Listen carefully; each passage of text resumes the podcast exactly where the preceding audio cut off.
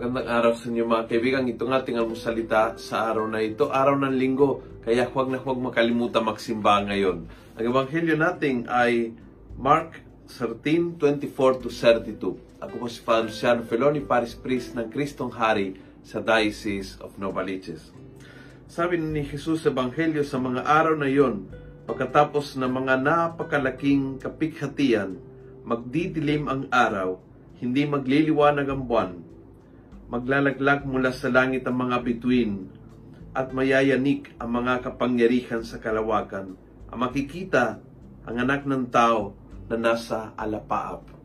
Nagustuhan ko ng sobra ito na samantalang idinidescribe ng Panginoong isang kakilakilabot na pangyayari, isang nakakatakot na pangyayari, ang nakikita ng mata ng Kristiyano sa alapaap ay hindi yung alapaap, kundi ang Panginoon.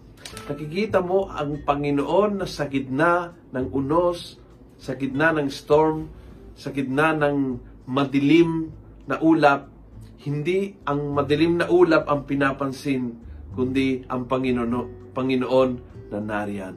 Yun ang tamang ugali. Yun ang tamang attitude natin mga Kristiyano. Meron tayong kakaibang kapasidad makita siya kahit sa gitna ng magulong sitwasyon. Alam po nating na walang alapaap, walang kadiliman, walang unos, na wala ang Panginoon doon. Kaya ang ating mga mata hindi napupunta puno ng uh, desperado at puno ng, ng kalungkutan sa alapaap, kundi sa Panginoon na nasa gitna ng unos na yan. Yung pong ating kahilingan ngayon, na sa anuman uh, madilim na sitwasyon na dinadaanan mo, sa pamilya man, sa personal life mo, sa anumang hirap na dinadaanan mo, sa anumang talagang kakilakilabot na pangyari at sa anumang kapighatian na nadaanan mo, you will never forget to look for Jesus that is right in the midst of that cloud.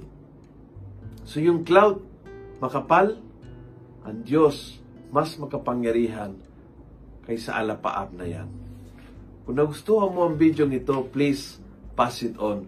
Punuin natin ng good news ang social media. Gawin natin viral. Araw-araw ang salita ng Diyos. God bless.